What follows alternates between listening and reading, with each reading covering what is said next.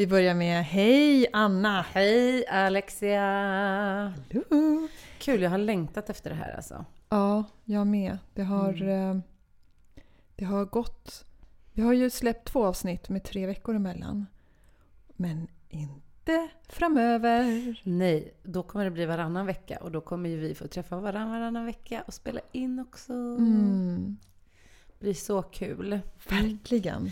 Men du, hur mår du idag? Jag mår bra och jag mår trött idag. Mm, du mår trött. Ja. Hur mår du? Bra. Inte trött. Och det tror jag för att jag tränade i morse. Men jag har mycket att göra. Och jag har många tankar som jag försöker liksom reda ut i huvudet typ. Mm. Och du då?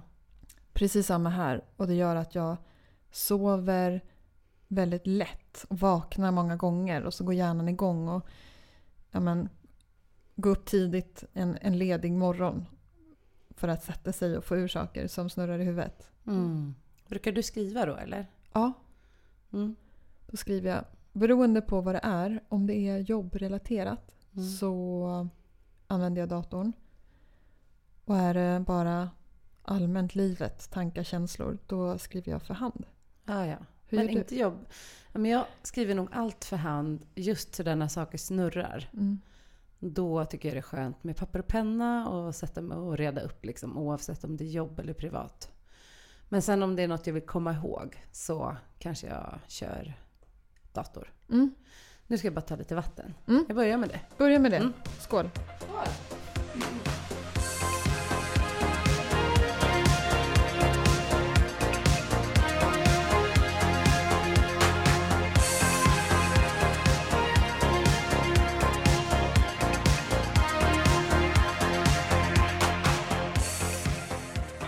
Ja, det var gott att slurka i sig lite vatten så här i början på podden. Ja, men hur känns det för dig nu då? Är du, alltså med det här poddandet? Nu är det 3:e gången. Fantastiskt. Mm, alltså det är typ det roligaste jag gör. Wow. Ja, jag tycker det är sjukt kul. Sen tycker jag det är kul för jag typ lär mig lite av våra avsnitt också. Alltså när jag klipper och lyssnar igenom. Mm. Vad känner du?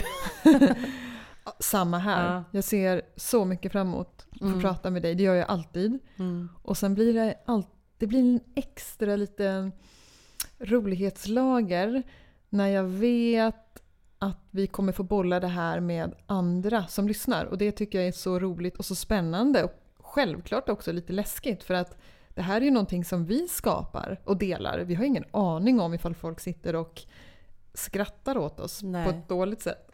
Nej, gud, det är risken hemskt. Vi tar. Det gör ni inte va?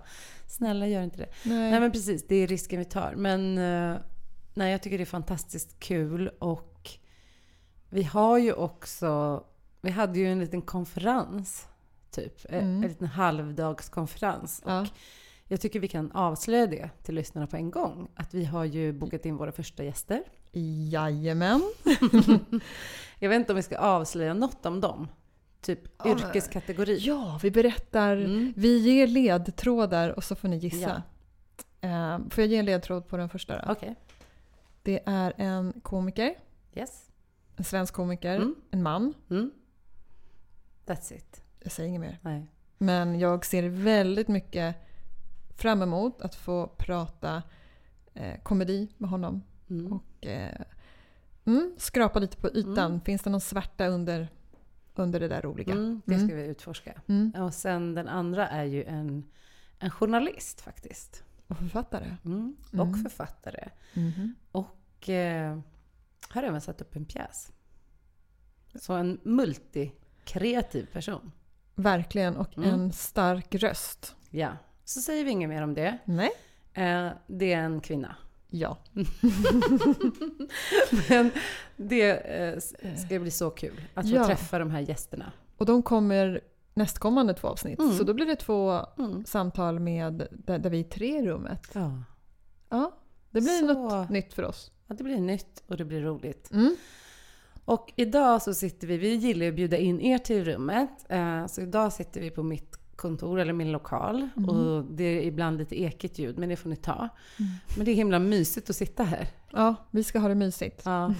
Här har vi tända ljus, vi har mysigt och vi har den här gula sammetssoffan som sitter här inne. Vi har konst från Stina Persson och konstnären som vi pratade om sist, Angel Hernandez. Som jag är så otroligt förtjust i. Ja. Och det var en man. Det var en man, japp. Så då kan ni sluta undra det på nätterna. När ni så i ett tidigare avsnitt så undrade vi, jag trodde nämligen att det var en kvinna. För att Angel målar ju så många kvinnor. Och det känns så här, jag fick bara för mig att det var en kvinna. Mm. Det är intressant med ens fördomar också faktiskt. För det är mycket feminina former och färgskalan går mycket och ofta är rosa, skit, vitt. Det finns med, alltså svart också sådär, men det är mycket som jag skulle tolka som feminint. Jag trodde också att det var en kvinnlig konstnär tills jag kollade upp det. Exakt. Och det gjorde jag innan podden, men sen var jag osäker ändå. Hade jag sett rätt? Var det en man eller kvinna? Men nu vet vi att det är en man. Mm. Och i det här rummet vi sitter i, det är ett rum som har fönster mot en innergård på Söder. Mm. Supermysigt.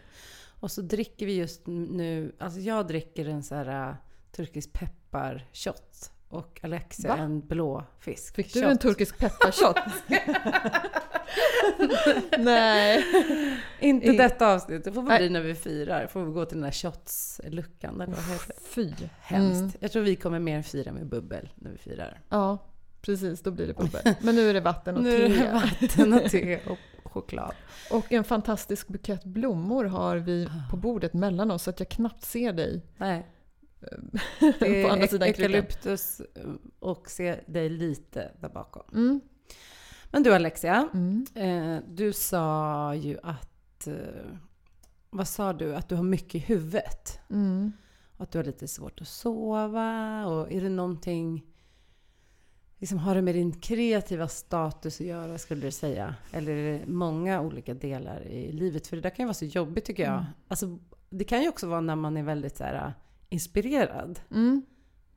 Ja, jag ska ge dig en sammanfattning här. Det är mycket olika saker som flyger i huvudet kopplat till mitt företagande. Mm. Jag har bestämt mig för att rikta om lite grann målgruppen helt enkelt. Efter ett år så känner jag att jag behöver göra något annat. Inte så mycket i vad jag erbjuder. Det vet jag är rätt så att säga. Mm. Men jag behöver vända mig till rätt personer som jag vet att jag kan hjälpa och som jag vet kommer få mest värde av det. Mm. Så att jag har hamnat i en sån här position i mitt företagande där jag omvärderar precis allt och lyfter på alla stenar. Och det är både härligt och roligt var det först. Mm. Jag fick massa nya idéer och ny energi av det. Mm. Och gärna satte igång och började poppa massa roliga saker. Och parallellt med det så får jag råd från andra kollegor som har hållit på längre än jag. Och så läser jag en bok i det här att sälja online som jag framförallt gör.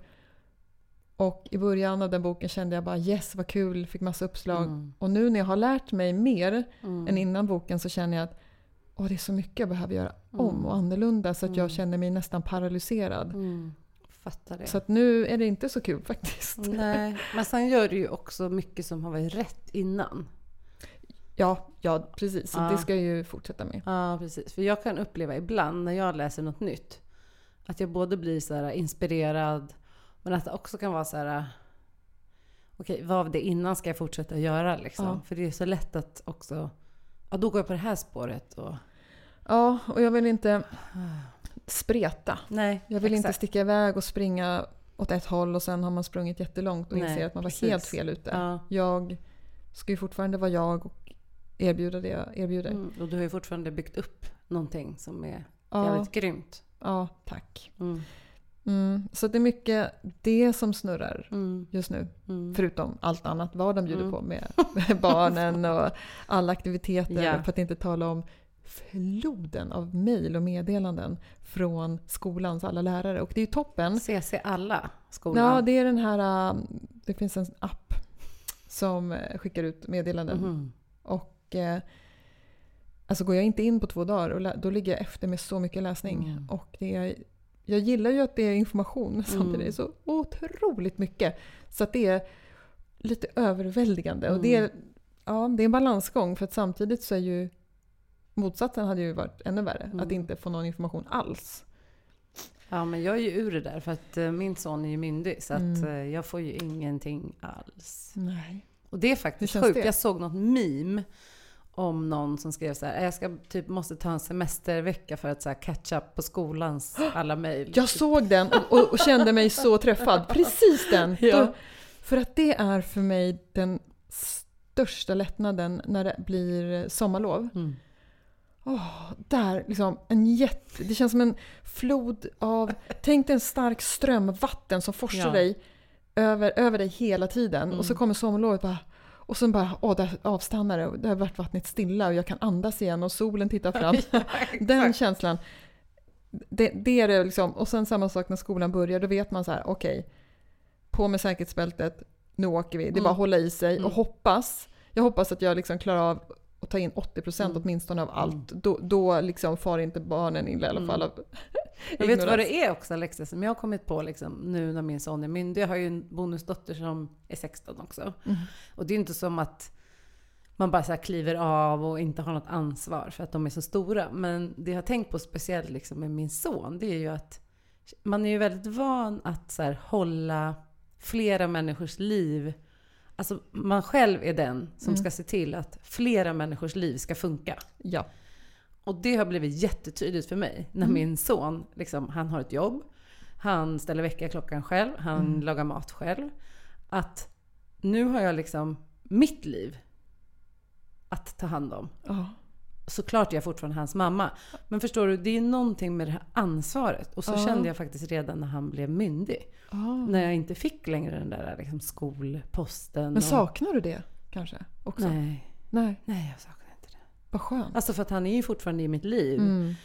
Nej, jag tycker det är jättehärligt att ha liksom en relation mer som vuxna. Alltså mer som kompisar. Och mer en stöttande relation än att ta ansvar över en liksom annan person på det sättet. Ja, jag undrar hur det kommer kännas det där när man inte är den som har koll på att finns det tillräckligt mycket strumpor utan hål till båda barnen. Nej. Har de, jackan är för liten. Ska ni åka skridskor nästa vecka? Shit. Två barn som ska ha skridskor. Ja. Men jag tror jag släpper ansvaret lite väl mycket ibland, för jag tycker att nu kan det mer vara så här, jag bara, jag har inte köpt någon frukost. Alltså man kan ändå förvänta sig när man bor hemma. Ring inte liksom SOS nu, men man kan förvänta sig att när man bor hemma att vissa saker ska finnas och att jag kan då, jag liksom glömmer bort att just det är fortfarande mitt ansvar att där, alla, eller jag och min man då, att det ska finnas frukostgrejer, allt sånt nödvändigt. Men hur är det för dig då med, för du nämnde förut också att du hade mycket som snurra. Nej, men jag har mycket liksom, men kanske på ett annat sätt än dig, för jag gjorde ju lite liknande det du gjorde för ett halvår sedan. Och jag tog faktiskt hjälp av en coach också då. Att byta målgrupp och hitta liksom min nisch. Och sluta rikta mig till tidigare målgrupp i mitt företag. Så den gjorde jag ju då. Och nu ett halvår senare så är det andra förändringar jag behöver göra. Som jag inte riktigt kan gå in på för att det är så mycket som är uppe i luften i mitt huvud. Men det kan kännas liksom... Samtidigt som jag älskar att ett eget företag är så himla rörligt. Och att man kan ändra riktning. Lätt, det här kan jag skicka ut till er som är liksom egna också. Att man har ju liksom möjligheten att byta riktning hela tiden. Så vill man inte göra det. Man vill ju också liksom hålla i och hålla fast vissa idéer. Och nu när det här kom att jag känner att jag behöver tweaka en grej. Det kan också göra mig lite utmattad för att jag så här, men vänta, jag bestämde mig för det här för ett halvår sedan. Och nu ska jag göra det här. Liksom. Du förstår hur jag menar. För att det är varje gång man gör en stor förändring så behöver man ju göra liksom ett grundarbete igen. Precis, som inte syns utåt. Nej, och precis. Du står ju ensam för både beslutet och konsekvenserna. Ja, exakt. Det är ju stort. Ja. Så att det är liksom... Där är vi lite på samma då, fast vi är olika processer. Men jag ska inte byta målgrupp, men jag kommer ändå göra kanske en förändring. Vi får se. Den som lyssnar får se. Men hur är det med din kreativitet då, Alexia? Den, alltså, jag har... Längtan finns där. Jag har faktiskt inte, sen vi såg sist, gjort något direkt. Jag har funderat så här, jo men jag gör ju massa saker. Jag sitter ju och spånar på grejer inom mitt företag och sådär. Men det är en annan typ av kreativitet. Det är liksom mer kreativ produktion skulle jag säga. Och strategi. Så att jag har inte målat. Jag har inte spelat teater på 2 veckor heller. Så kan det vara. Längtar efter det. Jättemycket. Verkligen. Så den delen av mig, det finns en längtan men jag har inte energin eller orken just nu. Så det känns lite tråkigt. Det är som att men något fattas mig, verkligen. Men jag vet också att allt har sin tid, så är det ju. Och det är så svårt det där tycker jag, för att jag kan ibland få känslan av att så här, det här tar mycket att göra är mitt liv och inte en fas. Jag vet att jag tror jag sagt det till dig någon gång att ibland så går jag runt hemma och så, och det är också självvalt. Liksom, att ha många saker, men just det där att ha tid för sin egen kreativitet, det är väldigt lätt att den blir bortprioriterad. Ja, och inte bara tiden egentligen, för mig i alla fall, utan det kan också vara om jag har varit för splittrad hela veckan och så kommer helgen, så är jag behöver så mycket fokus, tid för att komma in i mitt skapande mode. Ja. Och den ansträngningen blir för mycket efter en förbokad vecka. Så därför är det liksom för mig så viktigt att jag får in mellanrummen i veckan. För att det är de som bygger grunden för mitt skapande på helgen. Precis. Känner du igen det där?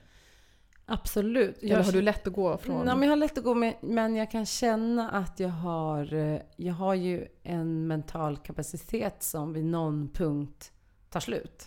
Alltså så. Vad har du? Alltså, och okay. Jag är inte superhuman. Och om jag haft väldigt intensiva dagar så har jag inte så mycket liksom kvar att sätta mig och skapa på kvällen. Beror lite på vad det är liksom. Men exakt, för det beror på vad du gör för det någonting. Beror helt på vad det är för skapande. Jag kan sitta och sjunga lite, men jag har väldigt svårt för att sätta mig och kanske skriva. För där behöver jag mera hjärnkraft. Medan sången är ju mer, det är ju nästan som att gå och träna. Alltså det är ju kroppen mer. Jag förstår. Så kan jag tänka mig att det med vissa grejer, typ så här måla och så också. Ja, precis. Skriva går inte för mig när jag är trött. Och improvisationsteatern, det är en helt annan grej. Jag kan komma dit. Vi ses ju, när vi ses så ses vi 7:30 på kvällen, vilket är sent för mig. Och håller på till 10. Och jag har kommit dit helt mosig och färdig, slut, alltså på gränsen till gråtfärdig för att jag är så slut. Och ändå när jag kommer in i liksom replokalen och träffar mina vänner där och vår lärare, då är det liksom, då lotsas vi in i skaparglädjen, så att det är som att någon annan värld inte finns. Allt bara försvinner, all trötthet, all splitt. Då är det liksom total närvaro. Och det är så skönt.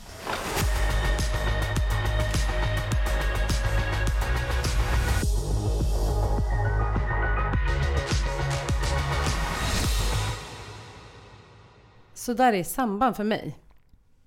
Ja. Den är ju väldigt lik improvisationen för dig, tror jag. Ja, du sugs in i ett flow. Och som tar över allt annat, slår ut allt annat. Exakt, och jag kan komma och vara astrött. Ja. Men när jag kommer dit in i danssalen och liksom den här musiken sätts på, då är det bara att köra. Och sen när jag kommer därifrån, då är jag fortfarande astrött. Ja. Fast med den här endorfinpåfyllnaden. Och min hjärna är typ helt tom. Ja. Vilket är typ det bästa jag vet. Ja, men det är ju liksom en känsla av, alltså, runners high typ. Det är ju samma som jag har känt efter alla spinningpass i alla år, hur trött jag än var. Men det är ju det fysiska, eller hur? Alltså för impron är ju också fysisk och verkligen. Samband är fysisk. Det är en stor skillnad mot om du har suttit liksom, och löst problem eller vid en dator eller jobbat med sociala medier. Då är du liksom lite tung och trött i huvudet. Och att då sätta sig och skriva, det är mer liksom, hjärnkraft. Men när man är i kroppen så är det ju någonting helt annat. Verkligen. Ja.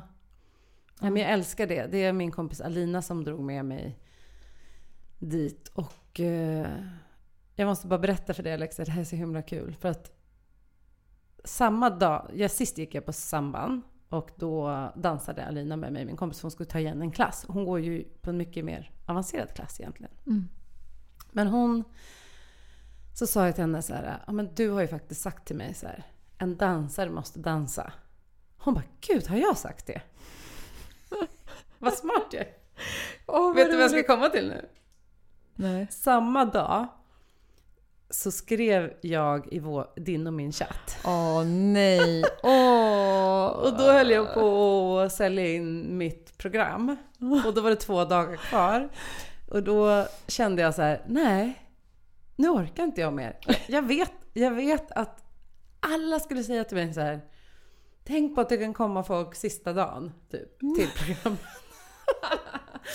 Ja. Men jag kände bara så här, jag har ingen sån här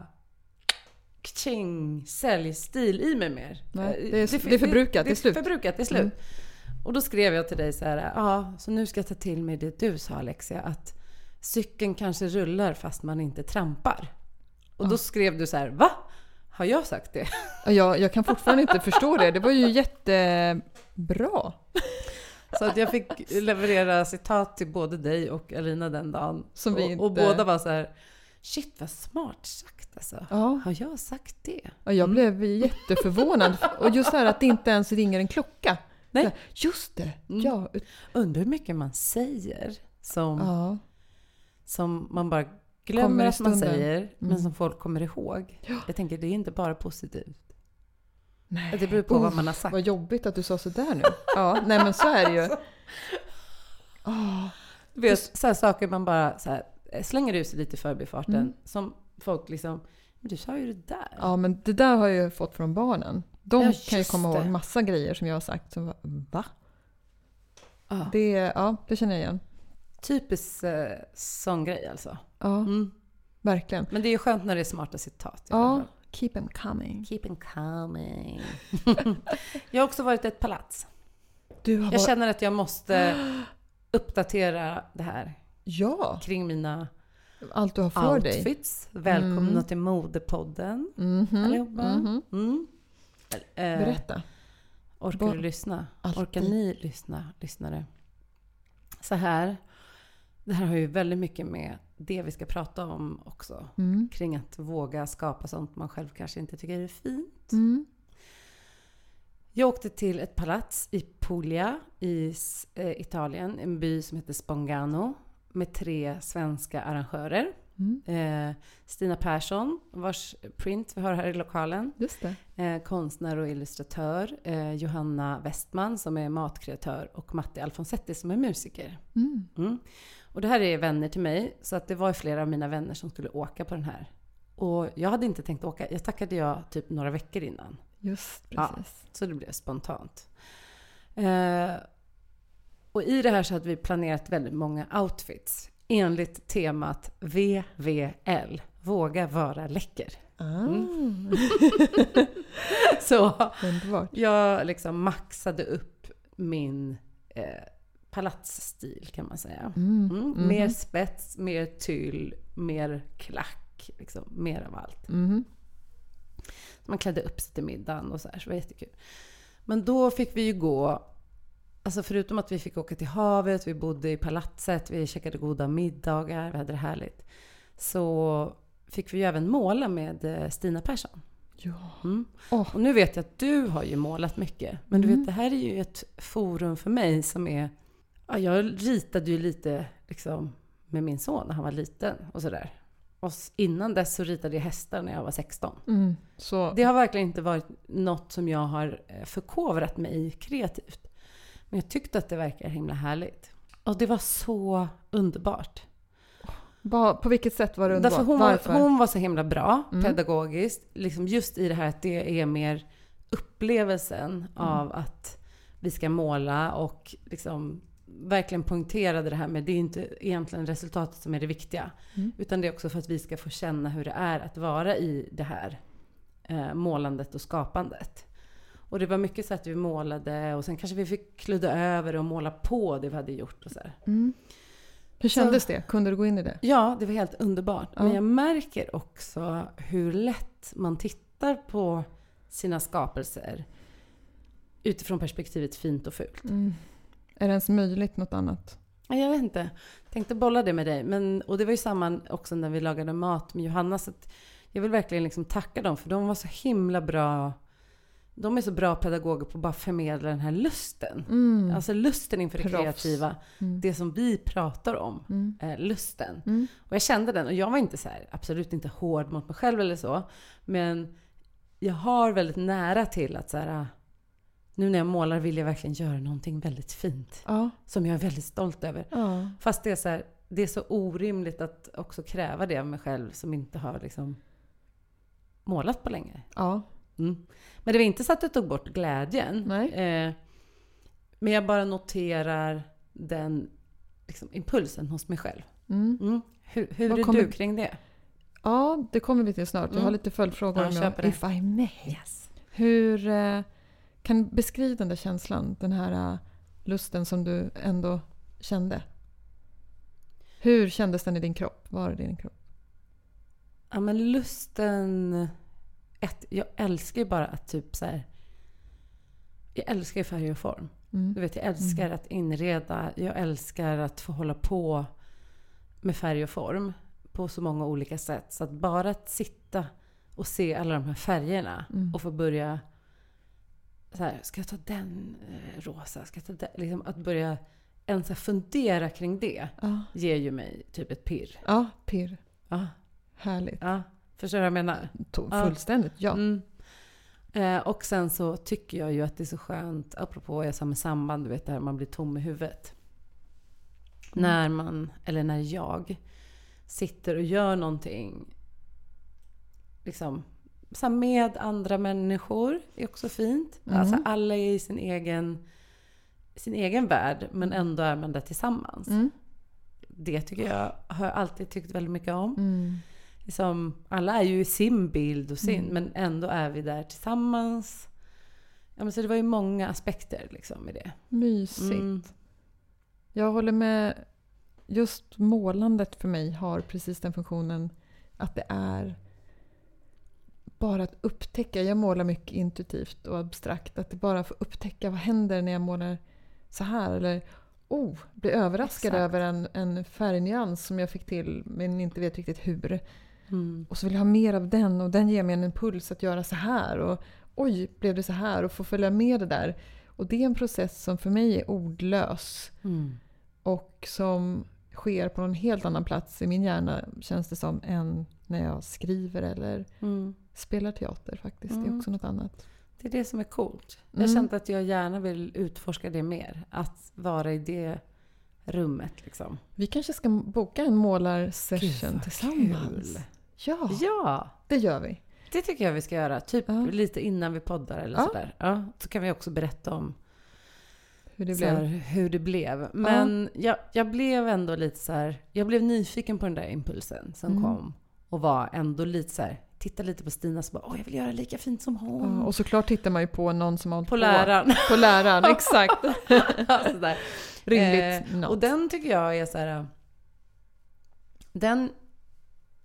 den är ju också en drivkraft. Så jag tycker inte det är inte bara dåligt att vilja göra någonting fint. Nej. Men vi tänkte prata lite om det här temat. Så att jag glider in lite på det. För att till lyssnarna kan jag säga, jag och Alexia har ju haft väldigt många diskussioner om kreativitet off microphone. Ja. Och med våra coachklienter och så vidare. Och då pratar vi ofta om, för att man inte ska bli handlingsförlamad, att man faktiskt vågar skapa det som är fult. Trots att det är så jobbigt. Och det är ju även för mig och för dig också. Exakt. Fulfasen som vi kallar det för. Fulfasen brukar vi kalla det. Men kan du hålla med Alexia att det är att vilja skapa något som blir bra inte bara är dåligt. Jag tycker att det är något fint. Eller hur? Jag tycker att den impulsen i sig är... Det finns något vackert i det. Ja. Att skapa någonting som man själv tycker om, som blir bra eller fint, väcker ju en positiv känsla i mig. Och förhoppningsvis då kan man anta att den väcker en motsvarande känsla hos någon annan. Exakt. Så det finns något fint i det. Problemet blir när den intentionen, viljan att skapa någonting fint, blir ett krav. Eller att man ställer det i direkt motsats till att om jag inte lyckas så är det ett misslyckande. Om jag inte skapar något som är fint så är det dåligt eller värdelöst. Och att vi förknippar det vi skapar med oss själva, vårt egna värde på något sätt. Och det är inte så konstigt, för det hänger ju ihop. Det vi skapar kommer inifrån oss. Mm. Men just det här att hantera de här jobbiga känslorna, det är ju det som är tricket. För att jag tror att alla kreativa uttryck behöver passera det som vi har kallat för fulfasen. Det vill säga att ett stadie i skapandet där det du gör inte alls lever upp till dina förväntningar, dina förhoppningar och så vidare. Och det är svinjobbigt. Du kommer på, förlåt jag började skratta. Va? Det finns ett så bra exempel på det, och det här är ju mitt tidigare yrkesliv när jag jobbade på ett kulturhus för unga. Mm. Det är ju trumpeteleverna. Ja. För att innan du kan behärska trumpeten så låter det ju som så här ylande små elefantungar. Ja. Och det blir en väldigt kakafoni när 20 barn ska tuta trumpet. Ja. Men också så himla gulligt för att det är precis liksom, det är precis det där att de måste få låta så för att sen kunna få spela fint. Okej, nu har jag en fråga då till dig, eftersom vi har olika kreativa uttrycksformer då, om du känner igen dig. Jag vet att andra som målar känner igen sig i det här. När man målar, att du kan påbörja en målning som känns hoppfull, lovande. Du är liksom fortfarande pirrig och glad i hågen och far iväg och börjar skapa, och du har en vision eller någonting som du vill uppnå eller skapa på något sätt. Och sen så kommer man alltid till en fas i målandet där du förstör, eller där det bara, oj, det här blev ju något helt annat, det här blev ju inte alls så, det är inte fint längre, jag skulle inte ha gjort de där penseldragen där, för nu sabbade jag det här fina jag hade innan. Alla målningar har ett sånt stadie som man måste ta sig igenom, måla vidare, att inte ge upp och sluta där, vilket är... Men har man inte liksom kluttrat för mycket då? Det kan vara det. Eller så har du bara inte tagit förbi. Jag vet det här av egen erfarenhet själv. Jag har tittat på så många videos när andra målar och följer med liksom från första penseldraget. Åh, vad fint, åh, vad bra. Och så, nej, vad gjorde de? Och vet att där hade jag liksom känt att nej, nu är det förstört. Och där jag faktiskt fortsätter att titta, de har förstört det. Det här kommer aldrig bli så fint som det var precis innan. Det går inte att backa. Och så fortsätter de, fortsätter. Och så blir det bara fantastiskt. Otroligt fint. Så att jag vet att målandet har den komponenten, det vill säga ett fullager, fulfas, även inom improvisationsteatern. Vi kan repa vecka efter vecka och öva på tekniker och bli bättre och bättre och bättre. Åh, vad bra vi är och det här går jättebra, tycker vi. Tills vi har genrepet. Och då är det som att, jag vet inte, det är liksom oftast fulfasen inom impron innan premiären. När vi kör genrep och det blir så dåligt.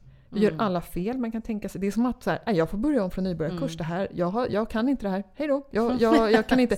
Det är den känslan. Ja. Det här, uppenbarligen kan jag ingenting om improvisationsteater. Är känslan.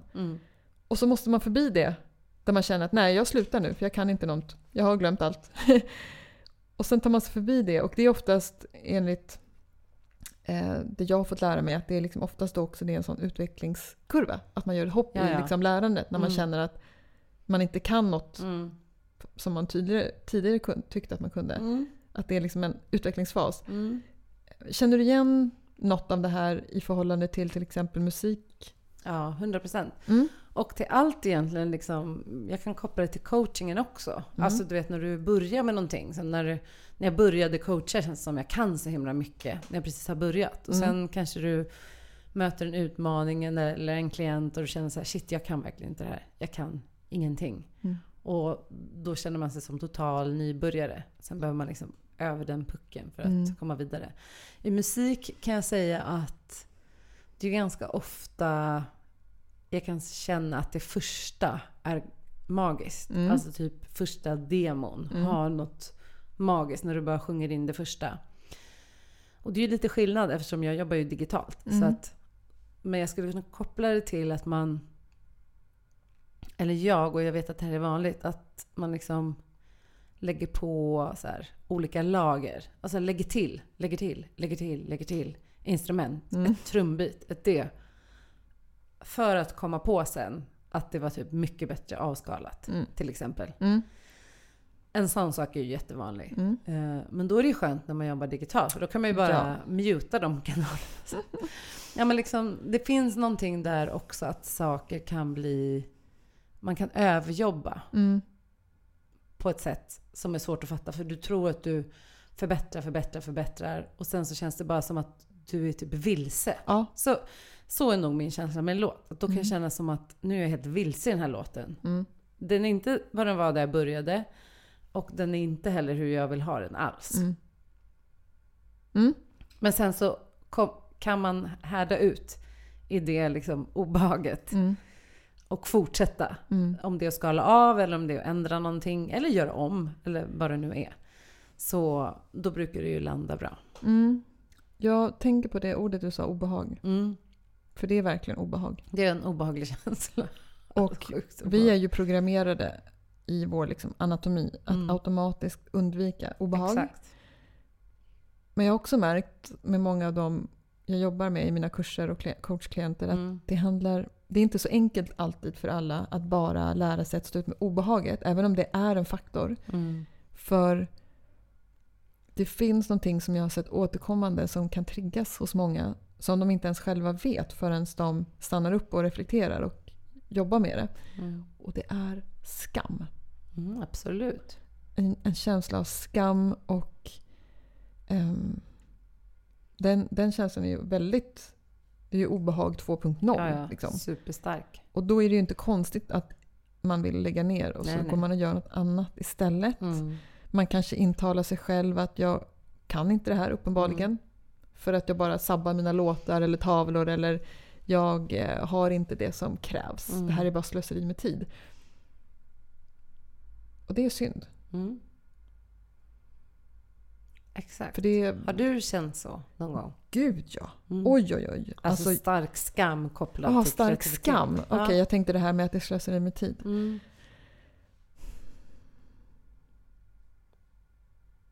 Jag vet inte. Kanske. Jag vet inte, inte på ett medvetet plan. Men jag vill inte säga bara nej, jag har inte känt skam. För att jag har ändå någon sorts ödmjukhet i kroppen.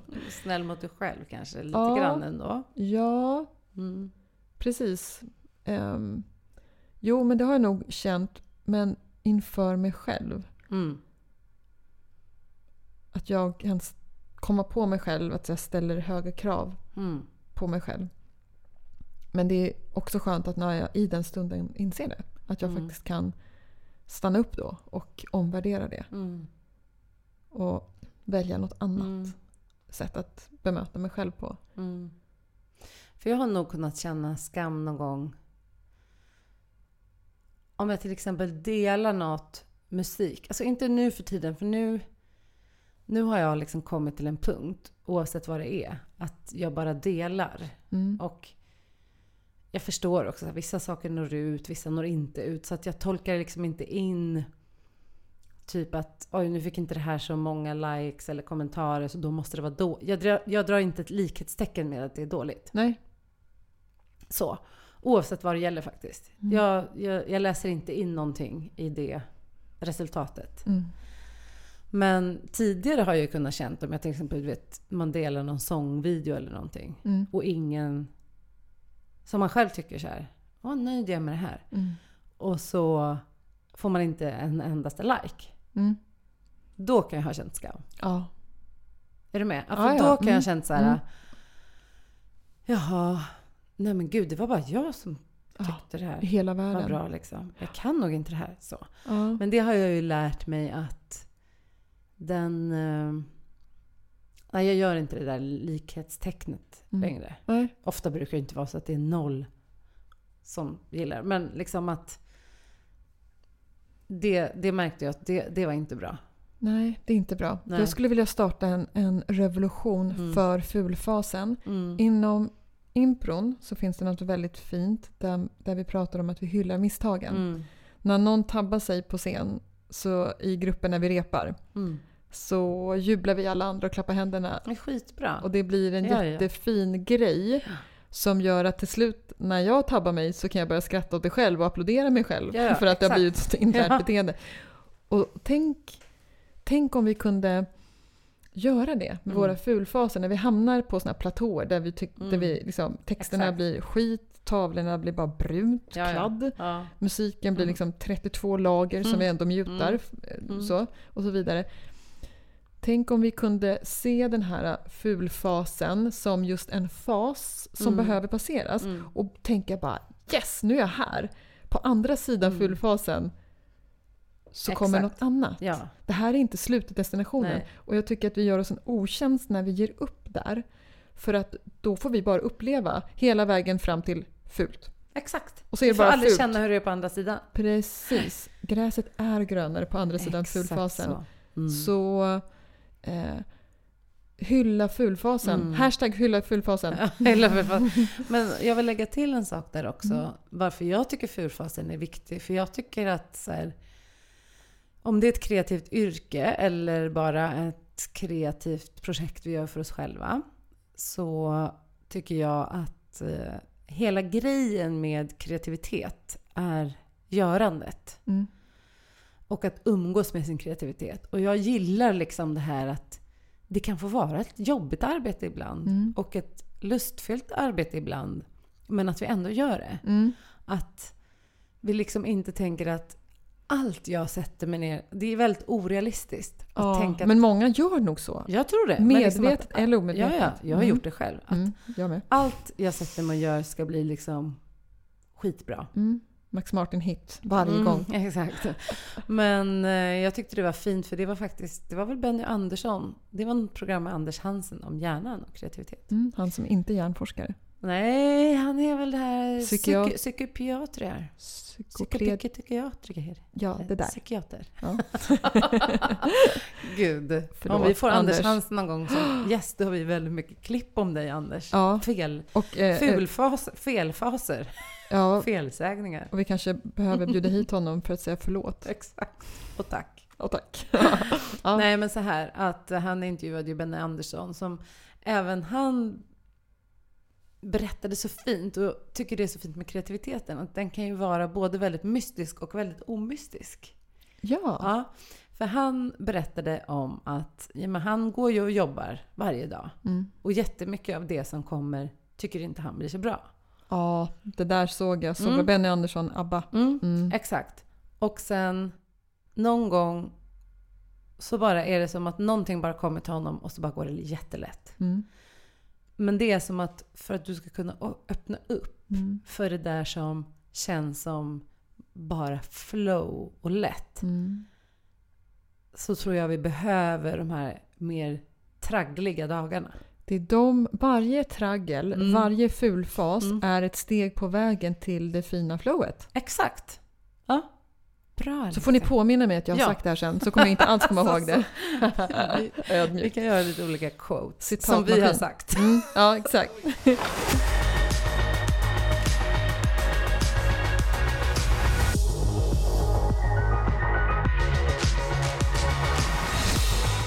Men du, Anna, en helt annan sak. Kör. Jag tycker att det skulle vara kul. Jag vet att du också tycker det, för det är ditt förslag som jag snor här. Och det är ödmjukt. Ja, men lite har jag i mig i alla fall. Jag är inte bara skrytsam och självgod. Nej. Utan det hade ju varit svinkul att få höra och bli inbjudna i era rum, ni som lyssnar. Ja. Kan inte ni, antingen om ni vill ta en bild eller på något sätt dela någon detalj från den plats ni befinner er på när ni lyssnar på det här avsnittet nu. Och om du hör det här nu betyder det att du lyssnar. Ja. Så fortsätt lyssna, men ta fram telefonen eller något du kan fota med. Och om du vill dela det på sociala medier så får du hemskt gärna tagga oss och använda en hashtag. Och nu får du lyssna noga. Hashtag fågel och ram. Ska vi ta stavningen en gång för alla? Självklart. Då börjar jag med mitt namn. Ja, varsågod. Vogel.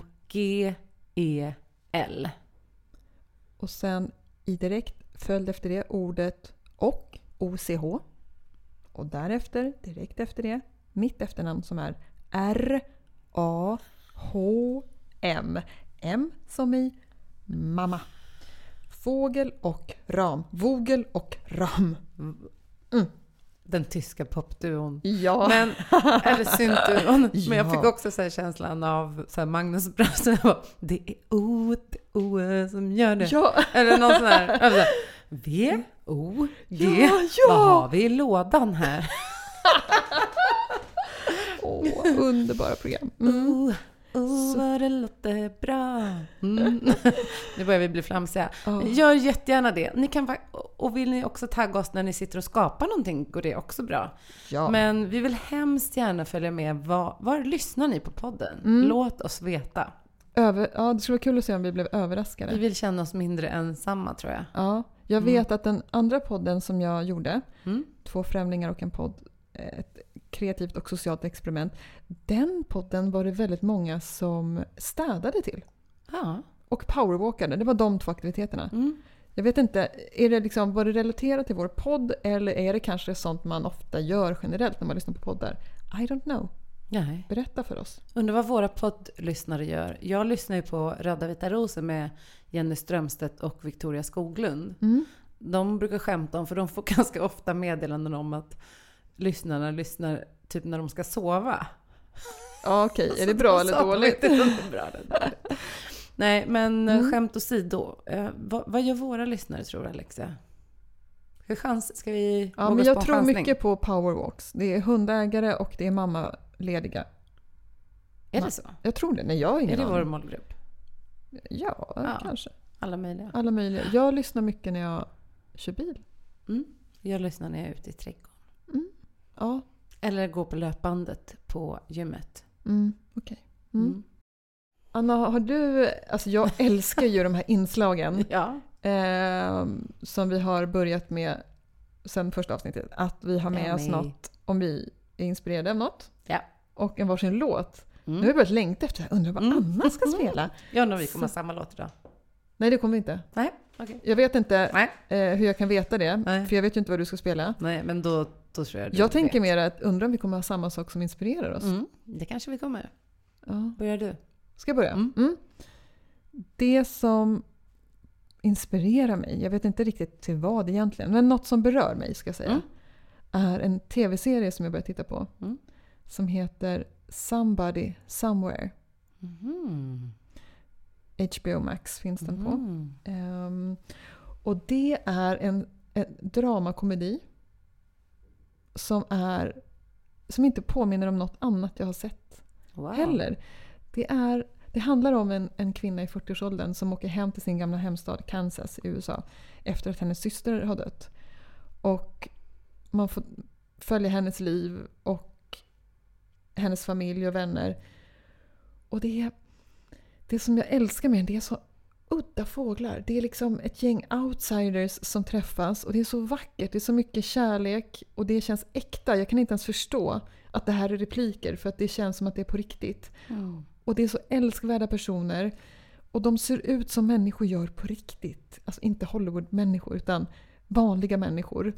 Och det är en varm humor och det är konstiga, udda karaktärer som är helt fantastiska. Jag längtar verkligen till varje avsnitt. Den är så fin. Jag vet inte hur jag ska beskriva den. Det kanske inte låter så märkligt.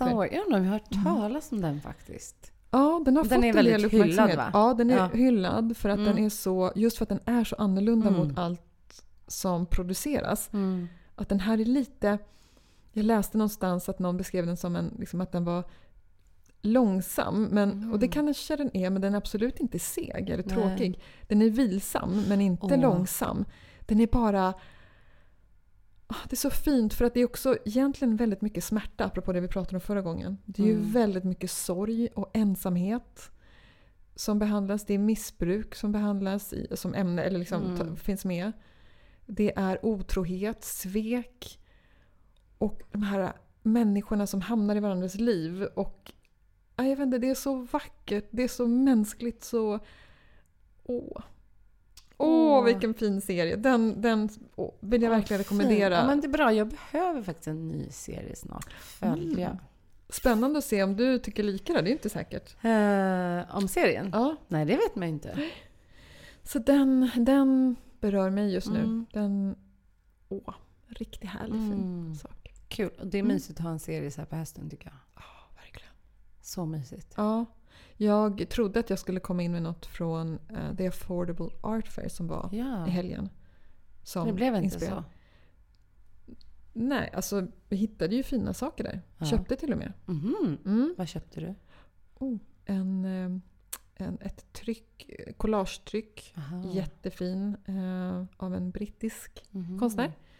Kul. 50-70 som nu hänger ovanför tvn. Så den har en hedersplats hemma. Och... ett grafiskt verk och en liten svartvit sak. Alla av 3 olika brittiska konstnärer. Men i övrigt så var mässan inte alls, den var lite lam och lite... Jaha, jag tyckte det verkat så bra när jag sett på Instagram. Ja, tidigare år tycker jag det, men i år var det så här. Ja, jag vet inte, mycket av det som ställdes ut såg jag där förra året. Mm.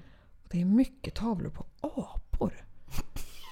Alltså, det räcker nu. Förlåt alla som lyssnar och målar apor, men jag känner att nu har vi fyllt den kvoten. Är vi apans år eller nej? Det kanske är, jag vet inte. Både i år och förra året, för jag såg de där aporna förra året också. De är jättefina, jag älskar apor. Men det var väldigt många som målade apor på olika sätt. Så det känns så här, är det här en grej? Jag vet inte. Kanske. Men nej. Så det därför föll valet på serien istället. Ja. Du då? Har du något som har berört eller inspirerat på något sätt? Ja, det är faktiskt två musikdokumentärer. Fortsätter liksom på mitt spår med livemusik. Det verkar vara mitt tema den här hösten. Och det är, den ena heter Jordelivet på SVT om Amanda Bergman. Den har jag hört om men inte sett. Och Amason. Och den andra är Ina Hjärtabrus om Bruce Springsteen och Ina Lundström som är ett fan av Bruce Springsteen. Jag tänkte säga det namnet, känner jag inte igen. Ina Lundström? Ja. Gör du inte? Nej. Komiker, journalist, Flashback Forever. Vad konstigt. Ja. Gått mig helt henne förlåt, får du kolla upp. Ina. Hon är en av de roligaste jag känner till typ. Va? Ja. Va? Inte jag det? Nej, jag skojar. Jag var förvånad för att jag inte kände namnet. Inte för att det inte var precis. Jag. Nej, men det som är så fint med de här två, de är ju helt olika. Men för det första så påminns man ju om hur mycket musik berör människor.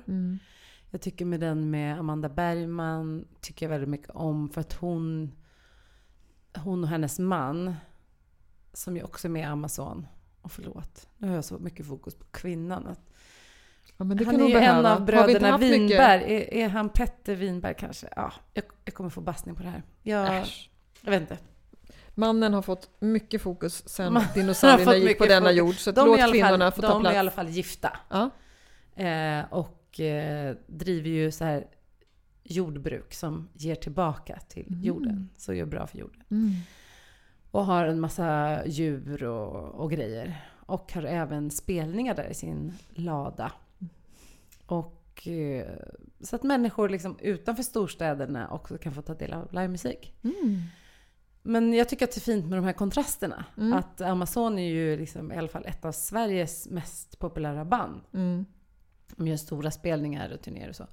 Men att hon då lever det här helt kontrasterande livet. Ja. Liksom. Wow, vad häftigt. Mm. Jättehäftigt. Och hon sa en sak apropå skam. Mm. Okej, nu blir det här lite som Anders Hansen, att så här, okej, det här är ingen vetenskapspodd. Vi förnekar att vi kan inte lova att det vi står inte för någonting. Nej, inte som... men det är så här, man minns, du vet, när man kollar på något ibland så minns man fragment. Ja, och så när man tolkningar så vet man inte, var det en tolkning eller var det fakta? Nej, men jag vet att hon sa det här som både du och jag faktiskt jobbar med, och liksom att ta plats med sin kreativitet och att våga visa sin kreativitet också. Mm. Att hon har varit tvungen att fejsa den här skamkänslan över att varför ska jag ta så här mycket plats på en scen? Mm. Och det var det jag fastnade för. Sen, jag tror faktiskt att hon till och med använde ordet skam, men det är det jag menar, inte så här, jag vet inte om jag kommer ihåg ordagrant, men det var i alla fall det att liksom vara ett band som är framgångsrik och spelar på stora ställen, att det också kan vara förknippat med, får jag ta den här platsen? Mm, just det. Så det var det. Häftigt. Ja. Den vill jag se. Mm, den ska du se. Mm. Och Ina Hjärtabrus var ju bara så här underbart, liksom hur Bruce Springsteen har fans i överallt, och liksom hur mycket han har gjort för New Jersey, och hon och hennes kompis Clara ska alltså få åka till New Jersey och gå på en Bruce Springsteens konsert. Wow. Och de är så här hardcore fans, och får träffa hans fans där, går runt till liksom hans stammisbar, samtidigt som så mycket kretsar kring deras minnen kring Bruce låtar och det han står för, att han är en röst för arbetarklassen och så vidare. Och där såg också så fint att han är en av de få artister som säger bra saker om fattiga, eller inte artister, människor idag som säger bra saker om fattiga människor. Ja, men du vet, som ger arbetarklassen en röst. Coolt. Mm. Vart fanns den någonstans? Det kommer jag inte ihåg. Nej, men jag kan tipsa om båda de två dokumentärerna. Kul, tack. Ja, kul va? Ja, det var bra tips. Ja. Jag har ett annat tips. Ja. Det här kommer spontant, bara för tv-serier. Jag kollar också på en som heter Husköp i blindo. Jaha. Mm. Och det låter som ett annat program. Ja, det är ett helt annat program. Nej, alltså ett annat program. Anna Fågelprogram. Ja, för jag älskar inredning. Precis. Och Lena då, som är inredare i det här programmet, hon är ju så här vägra vitt person. Mm. Så då blir det väldigt kul. Och sen är det Karinda Silva som är programledare, och sen är det en mäklare med som heter Sebastian. Mm. De är teamet, och då får då olika, det har än så länge bara varit par. De får ge dem ett fullmakt att köpa ett hus till dem som de får göra ordning. Så de får inte ens veta vilket hus det är. Får de veta var någonstans det är? Alltså de har gett önskemål. Typ, låt säga att du bor i Örebro, så har de sagt att ja, men de här 3 områdena. Mm. Hade du velat göra det här? Jag är nog för inredningsintresserad, men jag tycker i och för sig att hon är väldigt duktig, så att nej, jag tror inte att jag hade det. Nej, jag tror inte heller. Nej, jag hade nog inte det, för det är så mycket som hade spelat in för mig. Alltså läge och det. Hade det känts som mitt hem, tänker jag. Ja, men ofta går de ju in då, för de får åka till det här huset då med först de skriver på ett avtal med 3 saker som är så deras måste. Typ öppen planlösning, balkong i söderläge eller 3 grejer. Det är deras måste-lista. Och då får de... Och det är den grejen de lovar att inte kompromissa med. Okej. Och så får de säga sin budget. Så säger att de har så här, vi har 5 miljoner. Då kanske de köper ett hus för 4 miljoner och renoverar för 1 miljon. Och då får de åka dit med ögonbindel innan huset är renoverat. Då får de inte veta vart det ligger. För då sitter de i en bil med ögonbindel, och de får inte se utsidan på huset, utan de blir liksom ställda i hallen. Och då är de här husen ofta väldigt deprimerande. Kan tänka mig. Men jag kan ju säga att än så länge har jag inte sett någon som inte har varit så här helt wow när renoveringen är klar. Vad hette det, sa du? Husköp i blindo. Husköp i blindo. Ja, jag kommer inte ihåg vad det går heller. Jag har alla streamingtjänster typ. Ja. Också. Men vad kul, Alexia. Lite höst-tv. Kan behövas. Nu låter det något här utanför. Det gör inget. Nej, men nu ska vi ju gå vidare till andra planer i livet. Ja. Om inte en helikopter landar här på taket. Precis. Alltså nu låter det väldigt högt. Mm. Nu kanske de kommer hämta oss sen. Exakt. Vi ska ju avsluta snart, men vi har ju musik med oss också. Ja. Kan inte du börja då? Ja, gärna. Jag vill spela en låt med ett band som jag lyssnade väldigt mycket på i början av 90-talet. Mm. Som heter Slowdive. Mm. Känner du till dem? Mm. Mm. Inte lyssnat så mycket. Nej, de hade en platta som heter Souvlaki som de slog igenom med 93 när den släpptes. Mm. Och jag lyssnade väldigt, väldigt mycket på den plattan. Liksom. Så. Mm. Sen har jag inte följt bandet. Jag visste inte att de splittrades sen. Men jag visste att de nyligen släppte en ny platta. Mm. Som jag lyssnade på. För att, ja men det var kul. Jag kommer ihåg att jag tyckte väldigt mycket om deras sound. Som är väldigt drömskt. Mm. Mm, där de liksom drar ner röstvolymen på sången lite grann. Och lite... musiken flyter ihop lite shoegaze. Showgaze. Exakt. Mm. Och lyssnade på den här plattan och blev helt förälskad. Alltså wow, jag älskar soundet, stämningen, det mjuka och det blir så fint till hösten nu när alla löv blir gula, röda, orangea och man tar på sig stickade tröjor igen. Mm. Så jag vill spela en av mina favoritlåtar från deras senaste platta. Plattan heter Everything is alive. Och låten som du ska få höra 1,5 minut ungefär av heter Kisses. Kul! Mm. Mm.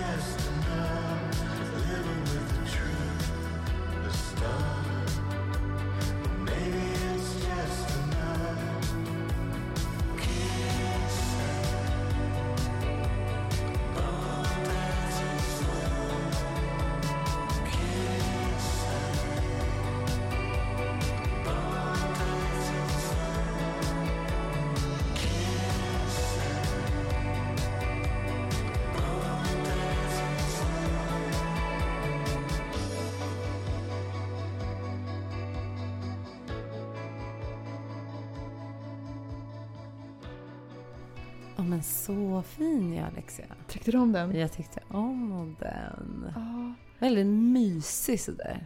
Eller hur? Som skira slöjor på en morgonäng. Mm. Underbar. Ja, för mig är det, soundet är väldigt likt som de lät då. Men jag tycker ändå inte att det låter dammigt eller så. Nej. Och de kommer faktiskt hit, apropå livespelningar, i januari så spelar de i Stockholm. Ska du gå då? Jag vill, men biljetterna sålde slut direkt. Yes. Så att om du som lyssnar har 1 eller 2 biljetter över så är jag intresserad. Jag vill jättegärna gå. Jag tänker att det löser sig på ett eller annat sätt så ska jag se dem. Så är det bara. Mm.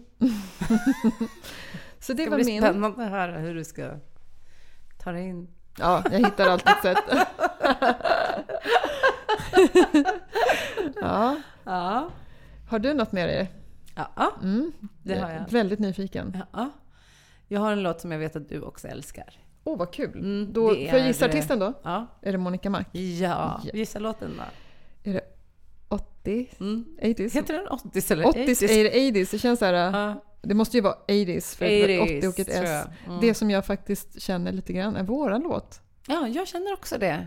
Mm, du la upp den en gång på Instagram när vi firade podden. Och så la du den som en musik ovanpå en liten film. Precis. Och när jag hörde den låten tillsammans med oss på, så kändes det som att det här är ju vår låt. Jag fick till och med en liten tår i ögat. Jag med.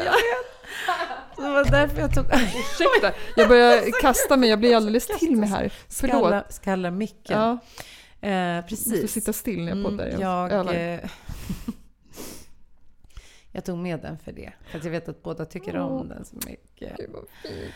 Men också innan jag satte på den så vill jag säga så här, för känslan jag får av den, det är att jag tycker att det är så himla mörkervärd just nu. Mm. Ja, man ska bli lite allvarligt, tycker det är så mycket skit som händer. Det går knappt att ta in för att det är så verkligt mycket. Det går liksom knappt att ta in.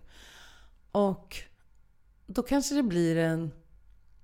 Jag tycker den låten är så hoppfull. Alltså, den handlar väl inte om världen eller rädda världen så. Men känslan den ger mig är ändå någonting hoppfullt. Och kanske för att den också heter 80s.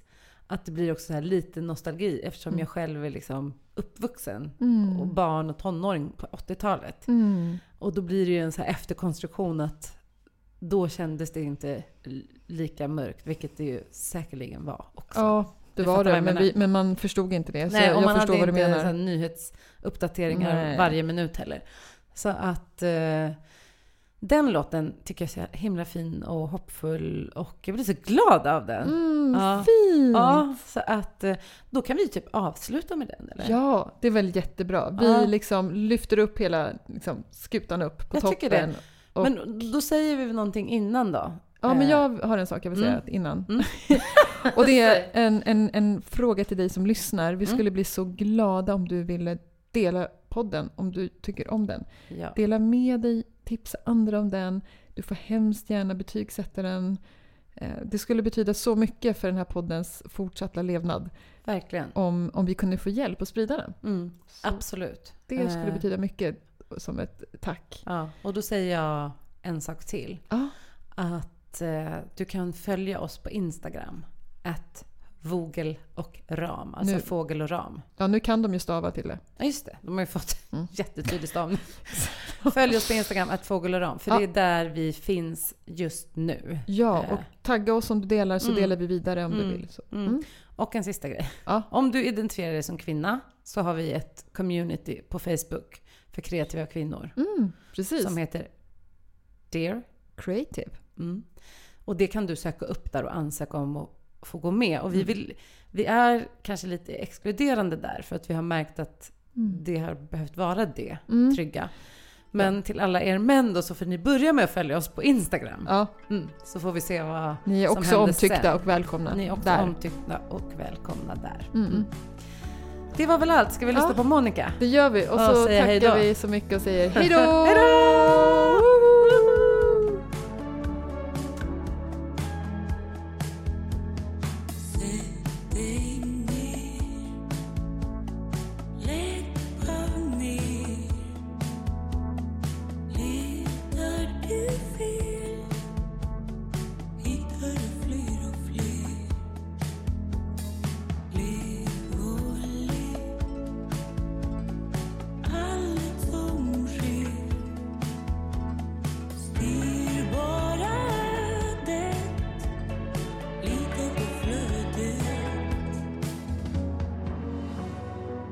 Let it leave.